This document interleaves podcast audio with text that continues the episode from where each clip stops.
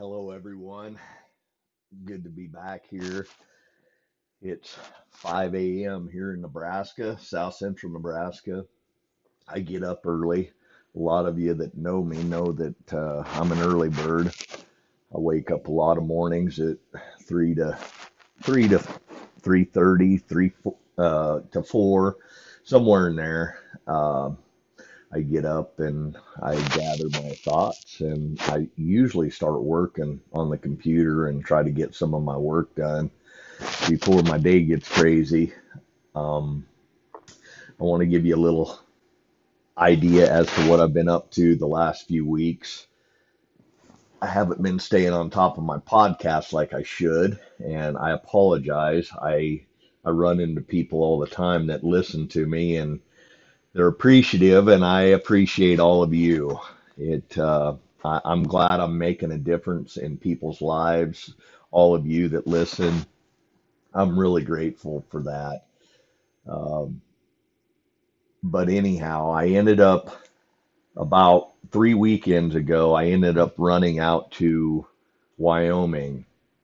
Uh, my friend out there, Norm Heater, he's 85 years old now, and uh, Norm is he's had a wonderful life. He he's one of the guys in Wyoming that he has forgotten so much about that state that most will never know.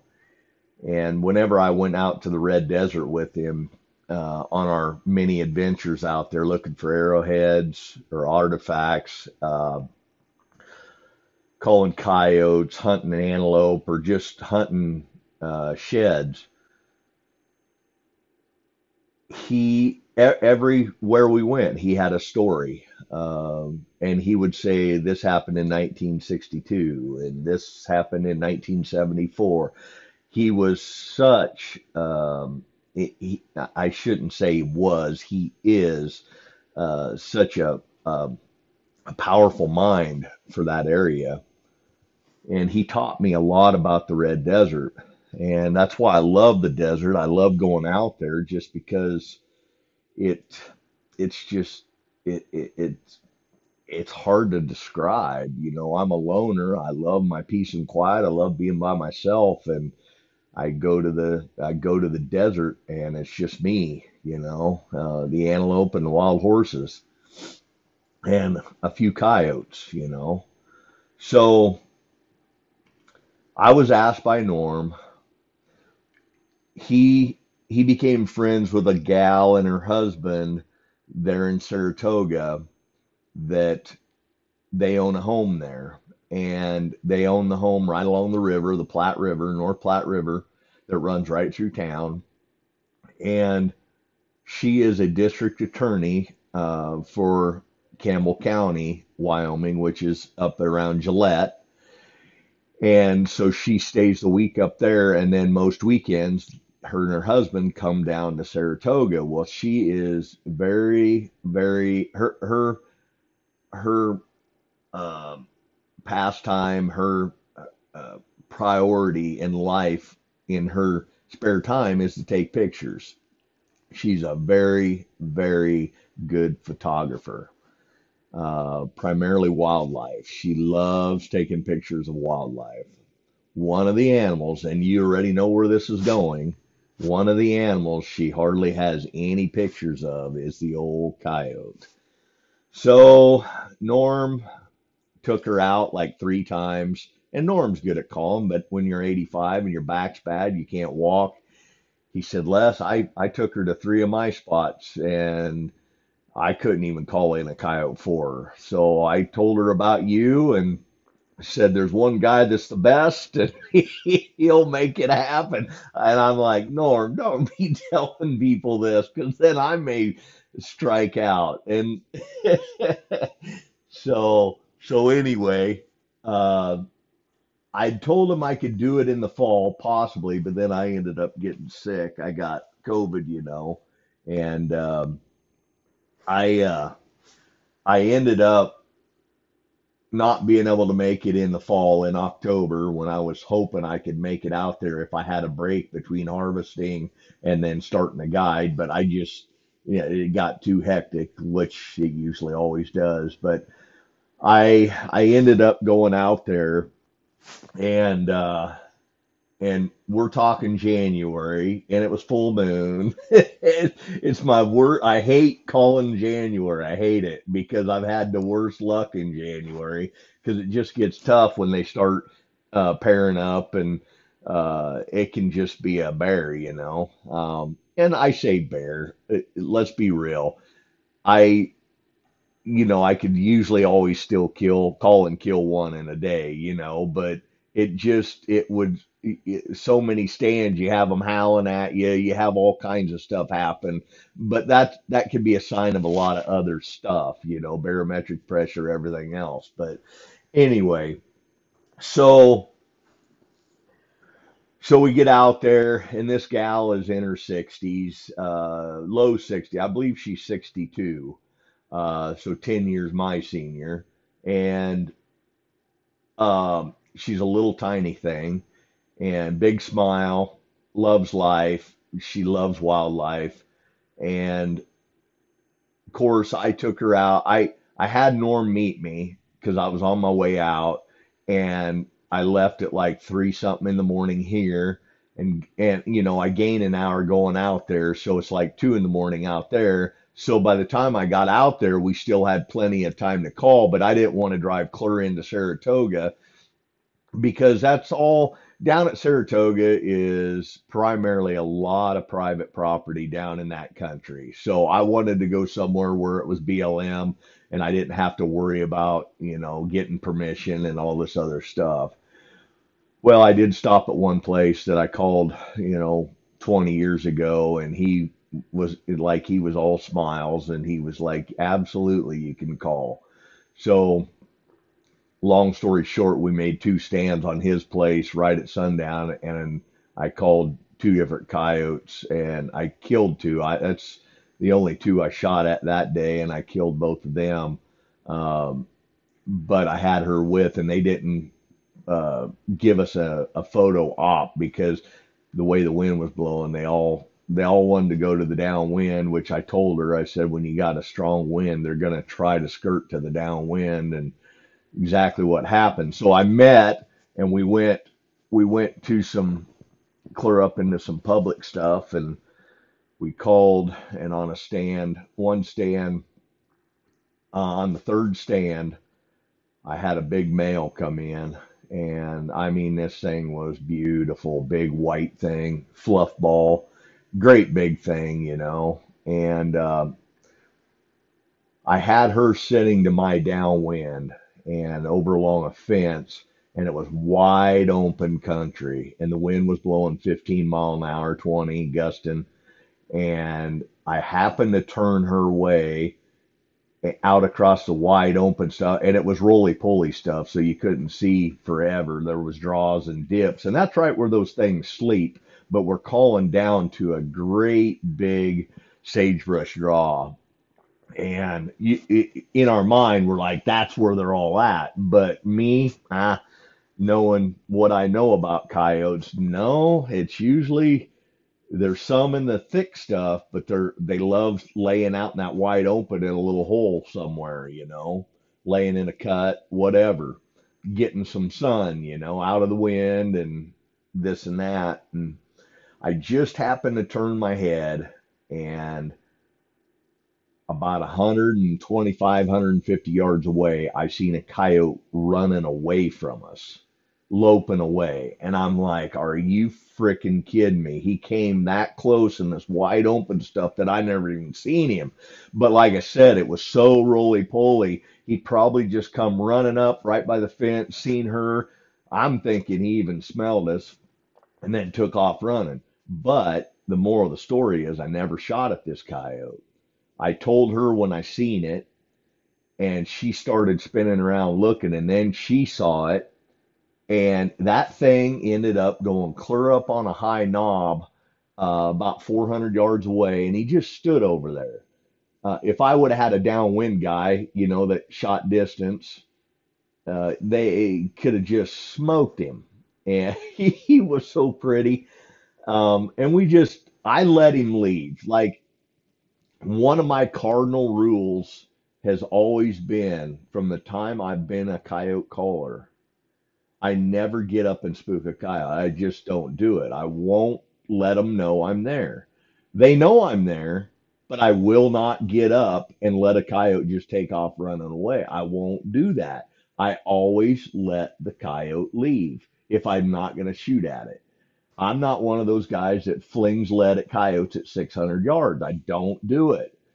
Uh, and I've tried telling everybody this, and you don't have to follow my style. It's just the way I am. I, I, it's one of my pet peeves. So I don't ever do it. I let the coyote leave. I let that coyote get clear down. He went over a hill going into that big sagebrush draw. He sat there. We screwed around and watched him for 20 minutes, like he didn't want to leave. And uh, I even played some different sounds, some oh kangaroo rat and some other stuff on the lucky duck, and um, just messed with him a little bit. But he was in no big hurry to leave, and he was a old adult coyote, a big old male. Well, after that stand, we got out of there and we ended up going all the way back to that guy that had the pr- private property that I got permission on. We had enough time to make two quick stands, actually, probably just one good one. And just so happens when we sat down, I told her, I said, there's going to be one come here. But when we walked over the hill, there was a little bit of sagebrush on the side of the hill, but it was all snow, S- snow white, and because the way the snow had drifted, uh, we were on the winds out of the southwest predominantly, so we were on the slope that faced the northeast. So all the snow drifts over the hills, and we're wearing dark camo on a white side hill. And I told her, I said, let's just set right together in one blob and we'll set right in the sagebrush. I told her, I said, there's going to be a coyote here. And as the sun was going down, we were in a dark hole. And out in front of us, it was all dark. But clear out in the wide open, it the sun was just as bright as could be. And I told her, I said, once those coyotes hit this dark, you are going to have a hard time seeing them because they will blend in like you won't believe. And uh, coyotes just sneak up to you in this stuff. So I seen a bunch of crows messing around down on a meadow about a mile away. So I glassed and I seen a coyote over there. There must have been something dead or something over there. He was he was the crows were messing with him. I told her that there was a coyote clear over there, so I said there's more than one here. And so I uh I was using the lucky duck and I think I was I was playing TNT Cottontail. You guys know this. That's one of my favorite sounds. And I started playing it and it wasn't long. I I moved the volume up so it could really get out there and then I brought the volume right back down and just letting it play, you know, maybe at 10, maybe at 12 and I happened to look to my right, kind of to the northeast. And I told her, I said, "Here comes one. He's he's running out across that meadow. See his white chest." She couldn't see him. I said, "Okay, he just hit sagebrush. See that sagebrush over there?" Yeah. I said, "He just went into that. He's going to come up right on the top side of that, and you're going to see his white chest." And he just that coyote was ripping in, and on a full run, you know, just ripping in. And but that's it, wasn't going to ha- take long and it was going to be right in our wind. All it had to do is go back to the south a little bit as it was coming in. It was going to hit our wind. And I told her that. I said, they're going to win this because they got the advantage, you know. And as that coyote come over the last knoll out of the bottom, and it stopped and it stood there and it stood there. It stood. I uh something's weird here. There must be another coyote coming in Sure enough, right down in front of us in the dark, I said, "Here's one right in front of us," and it come ripping out across right in front of us. Uh, and I say right in front of us, it was still 200 yards, and it was going right to the downwind, and she never did see it, uh, and she never even seen the one that was um, out there in the wide open, and I ended up finally I shot the one that that come around, the one that come up in the dark in the shadow, and I shot that one, and we ended up leaving there, and it was just getting dark, like the sun was down. We got back to the vehicle, and that's when I get in kill mode, you know. Like when I realize coyotes are starting to come in good, I just start hustling and I said, "Do you have enough light to take pictures?" Oh yeah, yeah. We, it, but it's it's diminishing fairly fast. I said, "Well, let's try to make one more quick stand." So I went clear around, got got in another meadow, and we made another stand, and I had her sitting right beside me, and uh, we called, and just like clockwork, I knew they'd come from behind us, which was downwind, and the wind had let down enough and we were sucked in the sagebrush where the wind wasn't catching our uh, catching our smell very good because it couldn't project it downwind. We were out of the wind per se, and I just happened to look downwind and you couldn't hardly see with all the tall sagebrush and stuff. And I've seen a face bounce. I just seen a, a, a white face, a coyote face and I said, right here, right here. And right on the other side of the fence. And boom, one come up and it was sitting there looking our way. Then it ran off. And as soon as it did, um, I got ready and I happened to see the ears coming of another one and it came into a little clearing about 140 yards away. And as soon as it stopped and it was standing there, I told her and she I think she tried getting on it, but it was just it was too far for her camera. And I just hurried up and shot the coyote because I knew I wasn't going to get another chance because it was they were straight downwind. The first one spooked because of my wind, you know. And I shot that coyote. Really nice male, big male. The first one was the female, and I when I went over to the fence, um, to get the coyote, her phone was ringing. she carried her phone in there and it was Norm. How'd you guys do? And I'm like, oh my gosh, we can't even do nothing without everybody wanting to know how we're doing. So got that coyote loaded. We got back to Saratoga and you know, obviously it, it, was an okay day. We made five stands, called eh, seen five coyotes. Uh, no, wait, yeah, one, two, three, four, five. Um, had two dry stands and then three stands I called coyotes on. Um, but I hadn't been to Wyoming for a couple years anyway. And then the next morning, I told her, I said, we're going to get up early and we're going to leave, and I want to be at the spot where I want to call because we're going out to the desert. And I said, we're going to go make a few stands out there. And uh, we got around early. The first stand, it was so cold. I'm telling you, there's something to be said about the desert.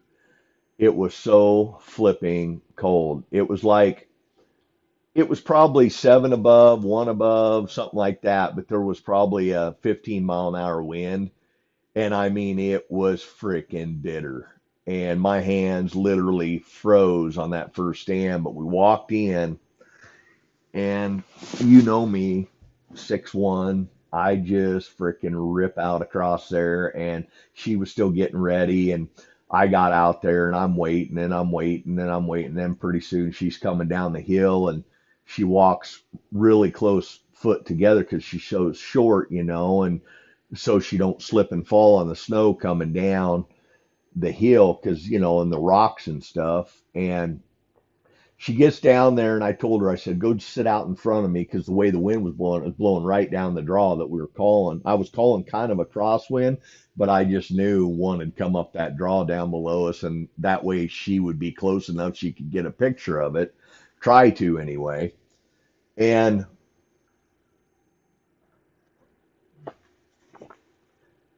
lo and behold, I call, and just like clockwork, here comes a coyote right up the draw below us and going right to her. but I I'm just like this is going to win this any second, and it was 200 yards.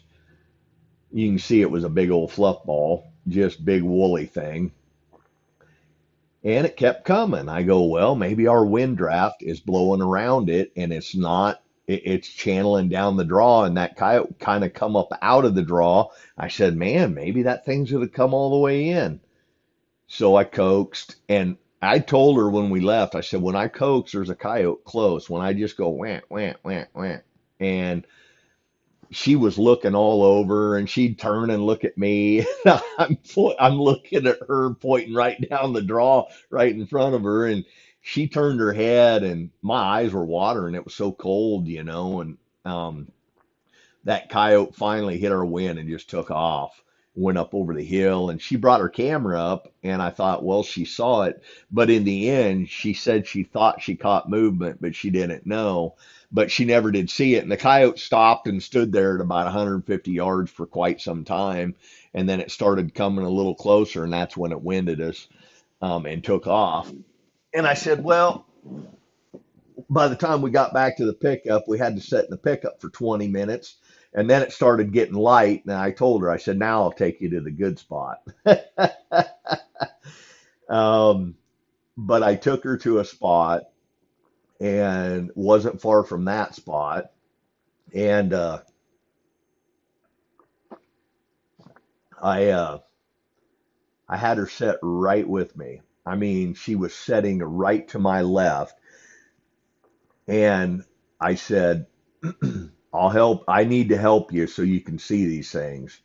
And uh, the crazy Wyoming landscape, I and this is disturbing to me. It just makes me mad.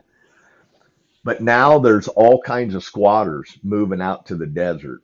And when you think of squatter, you think of somebody living in somebody else's house. But that's not the case. Because it's the BLM land out there, they're putting campers all over out in the middle of nowhere. Like I told her, we walked over the hill and there's three campers out in front of us in different areas. I said, right where that middle camper is, that's right where a coyote usually comes from. Like that coyote would have to run around that camper to come in. There's obviously nobody living out there in those campers, but they put campers out there, I suppose, to live in the summer and then they work in the oil field so they don't have no expense. I don't know what the deal is, but it's sick. They just put a camper out there. And there was three of them out there and they were all within a mile of each other. But it, it's horrible. You're looking out across a sagebrush draw and all you see is campers. And i'm talking pieces of crap you know you shouldn't even be sleeping in one of them damn things and then to pull the thing out across that sagebrush and those hills i mean that thing had uh, everything underneath's got to be ripped off of it by the time it gets out there you know? It's just plumb stupidity. So we set up and I put the lucky duck out in front of me and start calling. And probably 10 minutes into it, I see a coyote coming, and that coyote's hauling butt, ripping right in, coming out across the, uh, coming down a hill to the south of one of, or to the north of one of the campers, running down the hill and just getting ready to hit the draw. And I told her, I said, he's just running out across the wide open grass. He's about 400 yards from us, coming down the hill. I said, he's running full throttle. And it's just getting ready to hit the bottom of the draw. And it's going to come right up this front lip right here in front of us. And you're going to get some great pictures coming right to us. And because the wind was now in our favor, you know. Um, and she never saw it. And I, I turned the call down and waited. And I said, well, it's down in that bottom now, but it's going to come up on top of this plateau right here. And it's going to be in the broad sunlight. That coyote's going to be right here and you're going to be able to see it shining. And it took a little bit, took a little bit. And finally, that coyote comes up on top of the plateau and it's a flat plateau coming right to us. And then it, it when it comes across that plateau, it drops right in the hole we're in and it's going to be right in our lap. And that coyote's coming across the top. I said, Here it comes. It's right there, shining in the sun. And she's like, I don't see it. I said, um, it's straight right where you're looking. And then that coyote for a second turned a little bit and it kind of went to go around some sagebrush. And then she saw it and she pulled her camera up and it was just click, click, click, click, click, click, click, click, click, click, click. And she was taking so many damn pictures because by then it was, oh, it's probably 60 yards, 50, 60 yards.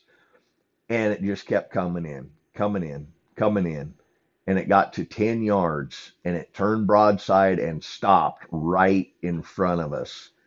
And she was taking pictures. She stopped taking pictures. She turned and looked at me and she said, Please don't kill this coyote. Please don't kill it. It's too beautiful.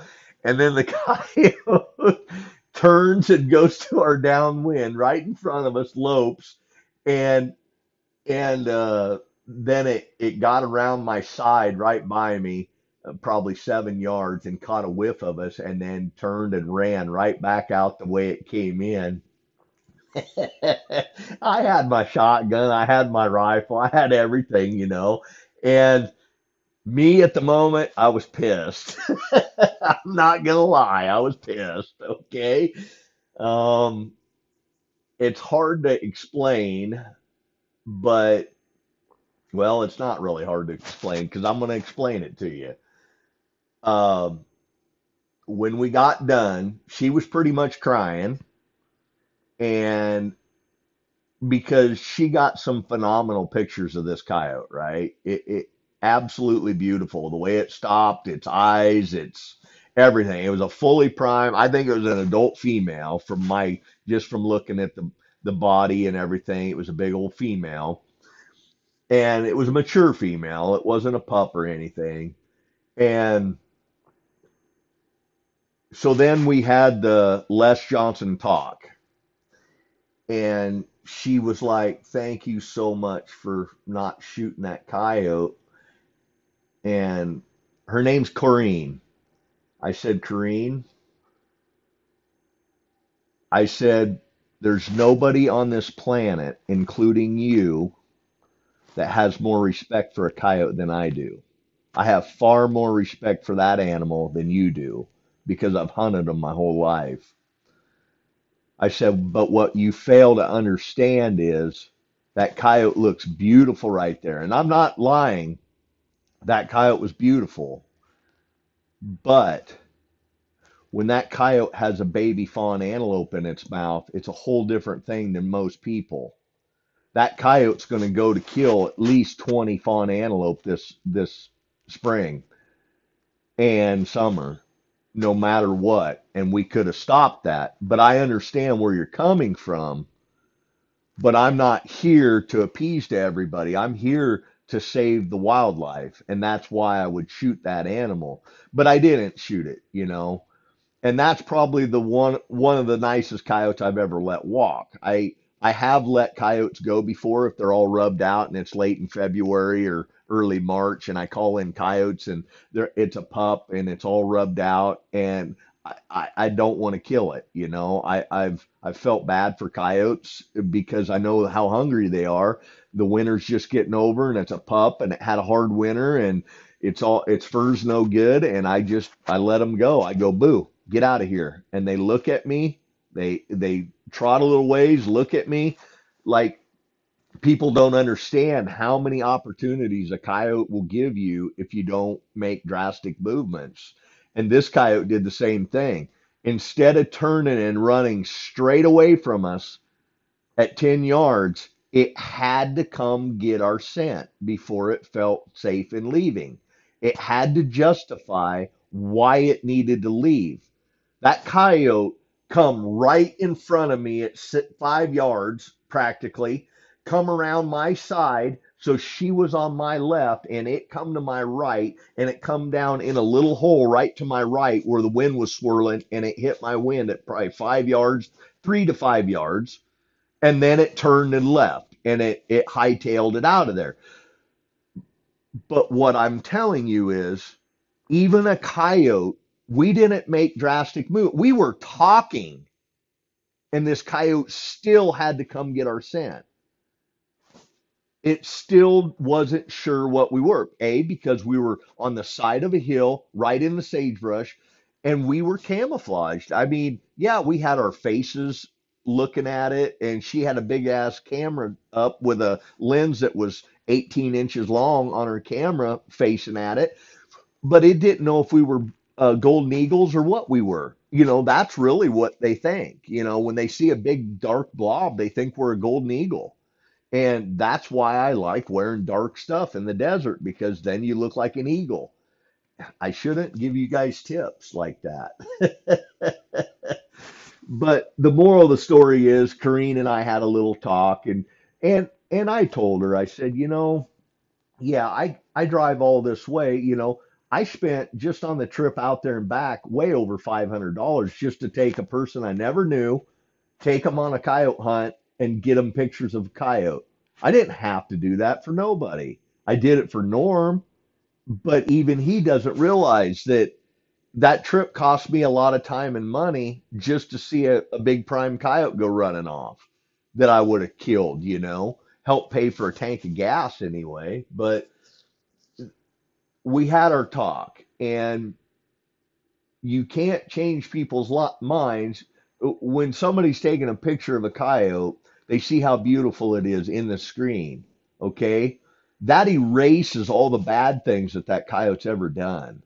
Uh, maybe a cow having a calf and she's eating that calf as it's coming out of the cow, or a wild horse uh, give uh, having a foal. Same same thing. I love coyotes. I love them. I think they're the most beautiful, amazing animal on the planet and God's creation.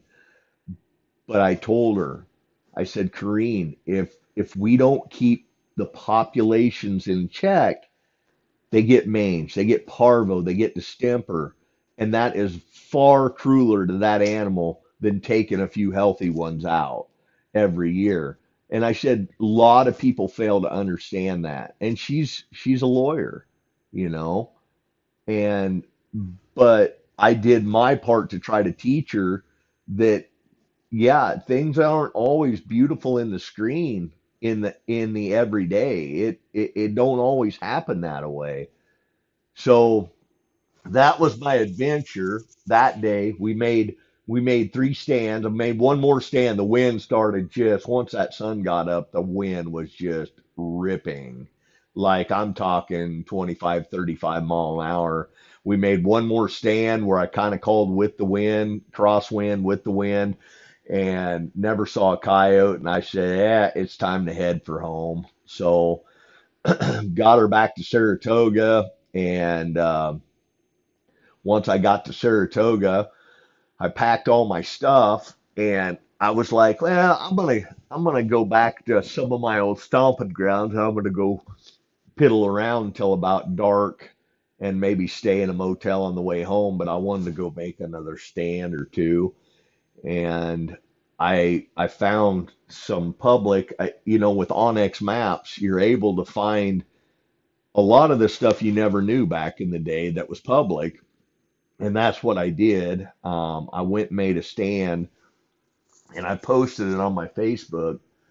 But as I was going in, driving through the pasture and through the sagebrush, I found some uh, sage hens sage grouse. And anytime I find sage grouse, uh, it's just like pay dirt behind them. You know, you, you go downwind of them. The coyotes always stay where they can smell them, just like antelope herds. The coyotes stay within the the the smell of an antelope herd, a wintering herd. You know, so you hunt the downwind side of them. And that don't mean coyotes aren't on the upwind either, setting somewhere where they can watch them. You know, but coyotes they hunt into the wind with their nose and they want to keep an eye on the, the animals they eat, you know. So I went downwind, made a big loop down around, walked clear in there for my pickup because I'm walking crosswind to get in there because I know coyotes would come from my downwind, but I just I want to try to limit as much as I can, so I do as much walking as I can.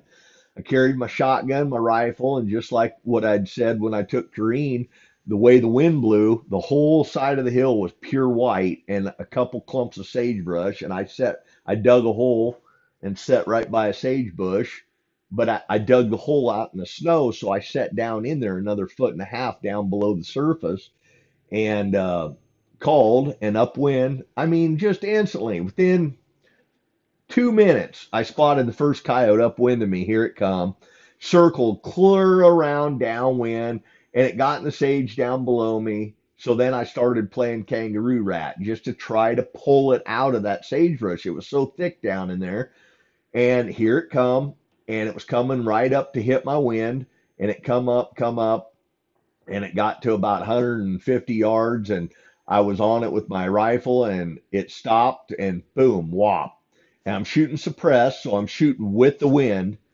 So I'm like, I couldn't even hear it go off. So I play again and I'm sitting there for one to two minutes and I played it pretty loud because that wind was crosswind and pretty, pretty, pretty strong out in that wide open crap. sure enough, I spot another one right where that one come from. And I figured it was the mate and it circled clear around the same path, went right down in the sagebrush. So I switched again to kangaroo rat. Here it come, but it stayed down. It was down. It was away from the first coyote about 150 yards, and I'm like, I ain't shooting at that sucker. It's too far. And then here it come. It could smell the other coyote that was dead, so it started coming right towards it. And I'm like, perfect. And then it got about 50 yards away from that one and it turned a little bit and it gave me, in, instead of a head on shot, it gave me a little bit more of a broadside shot. And I got up on it and it sat there and sat there and was looking and sniffing and and I shot and I got that one. Well, then I never even played the call any louder. And I, time I went down and retrieved them things, falling through the snow and going up to my knee in snow drifts. And I mean, yeah, all the joys of uh, the hardest part is retrieving coyotes when you're in the winter like that. It takes a lot of time to go get coyotes. And uh, time I got them up to the top of the hill, I carried them up to the very top, went got my guns, carried them to the top. Then I had another five minute hike to get to my pickup. Then drove my pickup over there and I took some pictures. And I thought I'm going to get another stand on this creek. And by the time I started getting out of there and getting away from that spot, it was like, you know, I have no cell phone service up here. I'm 35 miles from any civilization. And if something happens to my pickup, I get a flat tire, anything, I'm out here all by myself, no cell service. No, I ain't doing this. So I just packed up and headed headed for home. So I made one stand, killed two coyotes, and I seen two more after I got my pickup. It the wind started laying down a little bit, but it was going to be a cold night, and uh, the coyotes were dang sure up on the prowl. And I could have shot both those coyotes from the road, but I didn't even want to mess with them. Um, but that was my adventure two to three weeks ago. I got to get me a little more coffee here. So I want to tell you a little bit about the calling expedition that I made. And that was a quick, just I went out one day and I came home the next day. I made nine stands. I called nine coyotes. Okay. And it was January probably third week of January, right in there, uh, 16th, 20th, somewhere right in there. And and this is no bashing, but I want you to understand what I'm I'm gonna say, okay? There's more and more people nowadays that gotta go uh, because of time. A lot of it's because of time. When when winter hits, people get busy. They're doing other jobs. They have other responsibilities. So, in a little bit of a lack daisy, uh, lack lack of work realm, they take trips to go hunt. And it could be a hotter time of the year. uh, it, but it's early season, you know, October, September. Um, so a lot of people will go try to call coyotes, kill coyotes, and they'll have poor results. Poor results. Even though there's a lot of pups out there, there should be a lot of pups. There should be a lot of uneducated ears out there, and they have poor results. and I hear it all the time, not just one instance. I hear it all the time. Oh, we never had very good luck. It, it was tough. I don't think the numbers are there. Blah, blah, blah, blah, blah. And like I said, this is no bash for nobody, but I've heard this a lot. I went out there with the uh, out to Wyoming thinking it was going to be pretty dang tough. And it, it, it- trust me, guys, I went to areas that I knew. So that's why it was good for me because I went to old stomping grounds. I've killed thousands of coyotes in that stuff, you know. So I just have little spots I like, you know, that for whatever reason are good, you know. So I went out there with not very high expectations, and it turned out it was very good. Um, so I had a, a friend of mine that went out there early season and spent three days, killed five coyotes, and him and his dad, they just never did well. And he had told me, he said, Man, Lester's there's no we never heard no howling, we never saw no scat, very few tracks. The only coyotes we killed were right by water, which which is uh, uh, common when it's warm in September, you know, it's pretty hot yet out there in the desert. Um, and he was very, very, very discouraged. They've been going out there for four, five, six years, usually kill 20.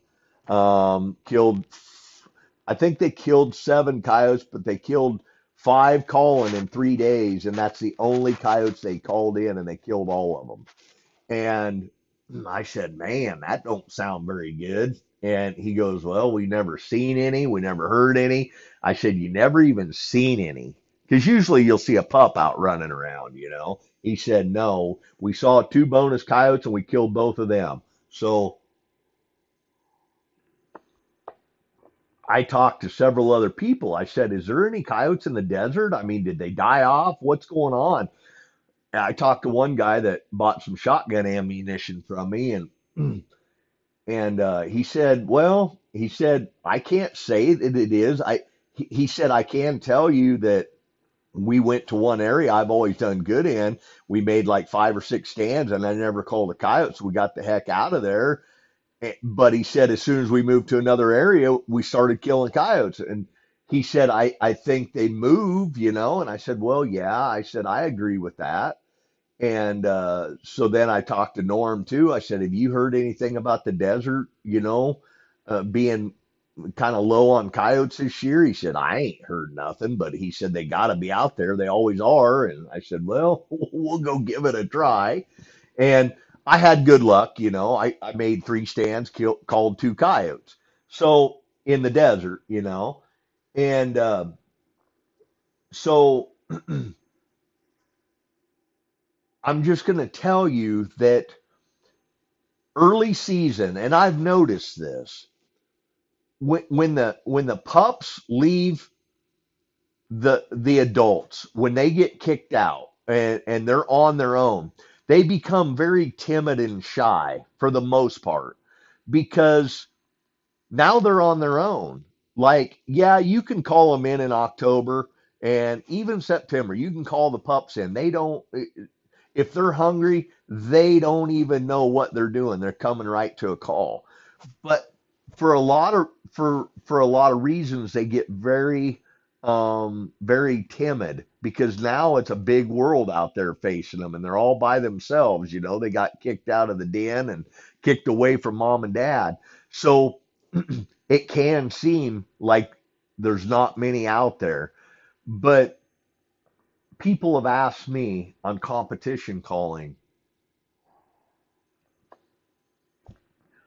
well, how do you do it, Les? Eh, Scouting is a big part of it, but I always hunt areas. I don't go in howling. I always hunt areas like I know they're there.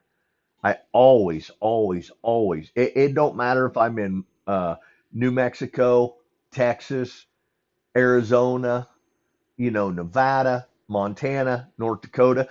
I always hunt like I know there's a coyote there. And a lot of people lose hope pretty fast and they give up. Me, I give up fast too when I realize that it's other conditions against me, whether it's a moon phase, whether it's a whether it's the hot weather, whether it's just the area. Like if I make five stands and I'm not seeing squat, I'm like, no, we need to cut our losses and get the heck out of here. Now, and that's me though, you know. I don't especially I'm not a warm weather caller anyway. I like calling coyotes when it's cold. Um, I just don't like calling at 70 degrees. Like I lose uh, I lose all hope at 70 degrees. I just I don't like doing it, you know, but that's me. You know, don't hold it against me. It, it just understand that's me, you know. But so I went out there with the expectation of maybe not calling many coyotes because I knew it was January, my my most hated month of calling coyotes, January. It was full moon, another thing against me. Uh, but I've killed the most coyotes I've ever killed in my life on one day on a full moon. So full moon uh, day, you know. So things things crazy things can happen, right? So I I wanted to tell you that story about going out there and making nine stands, seeing nine. I called nine coyotes. I didn't shoot at them all, so I wish I could have, but it is what it is. And don't lose hope, okay? Is there a se- secret sound? Absolutely not. There's people, there's certain sounds that trigger coyotes. I'm going to agree with that 110%. I've done it. I do it. Cal Taylor's Coyote Pup Distress, I think it's number two. That's the only one I ever used on the Fox Pro. Hands down, one of the best sounds I ever used in my life. I did it to trigger coyotes. If I had coyotes that ever hung up on me, I used that, and I mean, I could trigger them and get them to come in, but I didn't play it full blast, blaring nonstop. I had a sequence I did, and the way I do things to get them to come in, and they would come right in. Now, a lot of people, including some of my listeners, Yes, you. I'm talking to you. It's so easy to give up and think, oh, there's got to be a different sound out there. There's got to be this, got to be that. When I heard Rick Paulette's TNT Cottontail, I instantly said, that right there is going to be a coyote killing sound. And that is one of my go-to sounds. Like if I'm using the Lucky Duck and the wind's not blowing real loud, like say it's only a five mile an hour breeze, I will play Lucky Cottontail. That sound is butt kicking. And if there's stronger winds, that deep throaty TNT Cottontail sounds a lot like a jackrabbit, and it just it it it's very very good. I want you guys to have eh, have hope, okay? Don't get sucked into the well this sounds better this one's better this one's better. I travel all over killing coyotes. I wanted to I, I, i'm talking about this because i wanted to make a point okay? I went out there i made nine stands and called nine coyotes.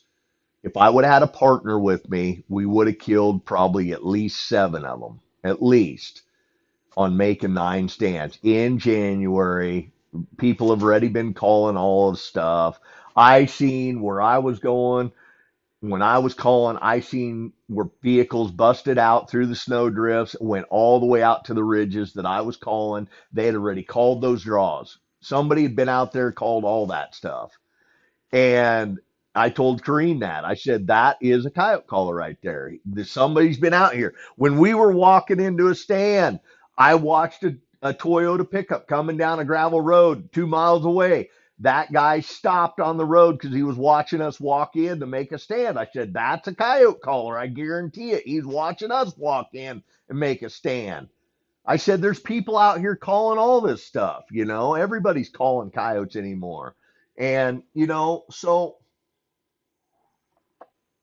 and I called a coyote at that spot. That's that big white male that I didn't get a shot at.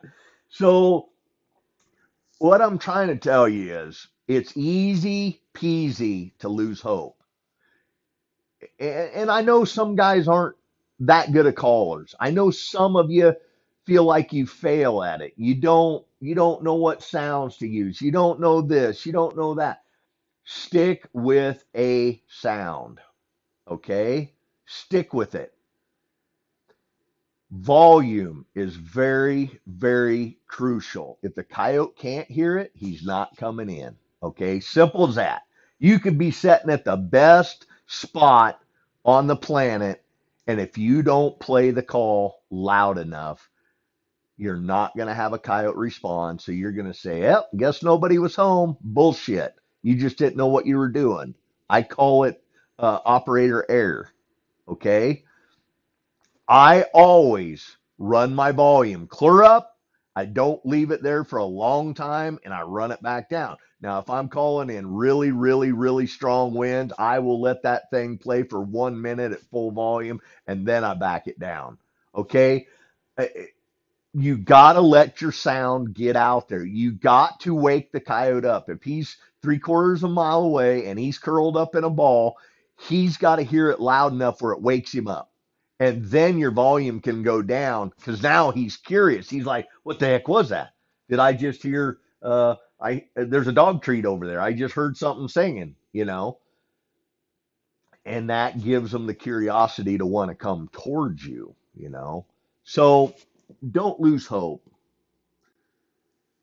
I, I, I try to tell you, no holes barred, what works for me. If you got a lucky duck, TNT cottontail, lucky cottontail, you're you're in like pay dirt. Okay, those are some good good sounds. And I don't stray far from the sounds that I have success with. I don't like to keep trying. You, you get a hundred sounds on these calls. I don't have time to play a hundred sounds. I mean, I'm not just going to go this one, this one, this one, this one, and just keep going through them. I don't do that like a Rolodex, you know, I don't do that. I, I played one tune my whole life with a hand call. One tune. And I make I I every now and then. So there's two tunes. That's all I ever did. I didn't have a hundred sounds and I killed thousands of coyotes, okay? Thousands. It's just we overcomplicate everything. Everything. But Les. I don't have any jackrabbits in my part of the country, and that sound sounds like a jackrabbit. Do you think they eat fawn deer? Do you, do you think your coyote eat a black bear cub occasionally? Do you think they eat a, a raccoon uh, baby that screams really deep? I mean, this is people that have no understanding of anything, if you ask me. None. They want to make excuses their whole life for the for the bad crap that they've they've they've done their whole life. They want to make excuses for everything. I've used the same sound everywhere I've went. Missouri, Indiana. I've went everywhere. Oh, Les, you ain't called east of the Mississippi. Yes, I have. Well, I only called one coyote and I didn't even try, but yeah.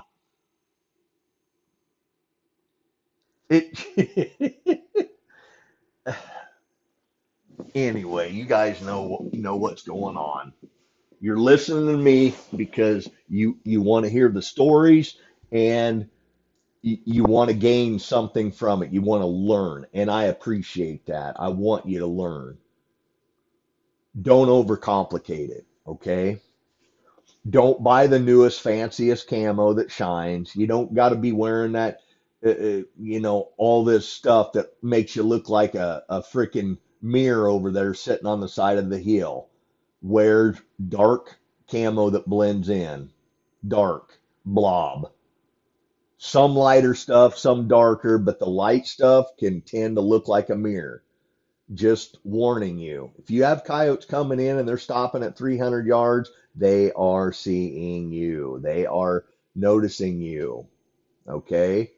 I get that all the time. What am I doing wrong? Well, you're you're freaking moving and it's your camo. Hate to tell you. You spent $2,000 on that Sitka shit and it don't work. There, how do you feel? Cuz it's the truth. The best calling gear ever was Carhartt's. The best. Okay? Why stray from stuff that works? Okay? Anyway, starting to get revved up. Had a little coffee. anyway, I hope all of you have a fantastic day. Go out there, do something great for somebody else, and um, keep being good people. Um, the people that reach out to me are just fabulous. I'm so, so thankful to have all of you in my life. Um, thank you for taking time out of your day to listen to me. I I hope it has an impact on you. Um, just keep striving to be better. Okay. Now, for the end, I want to say a quick prayer. Heavenly Father, please watch over each and every listener. Put your arms around them, guide them, protect them, help them to be better people protect them from all the negative stuff this world has tried to offer them. Help them to see through it. Help them to to witness the evil before it happens. Guide us all, Lord. Help us to be better. Please forgive us of our sins and be with all those people that are less fortunate. Give them hope, Lord. Help us to be the hope for them. Help us to give. In Jesus' name I pray. Amen. All of you have a wonderful day. Get out there, get to calling, and uh, keep it simple. Don't change it up that much. I give you this. I, I'm giving you the sound. Okay. If you're if you're not having the luck, it's volume, it's setup, and it could be something else. The wind. Maybe you're calling with the wind. No, I don't recommend that unless you have to. Anyway, take care, everyone. Thanks for listening. I'm out.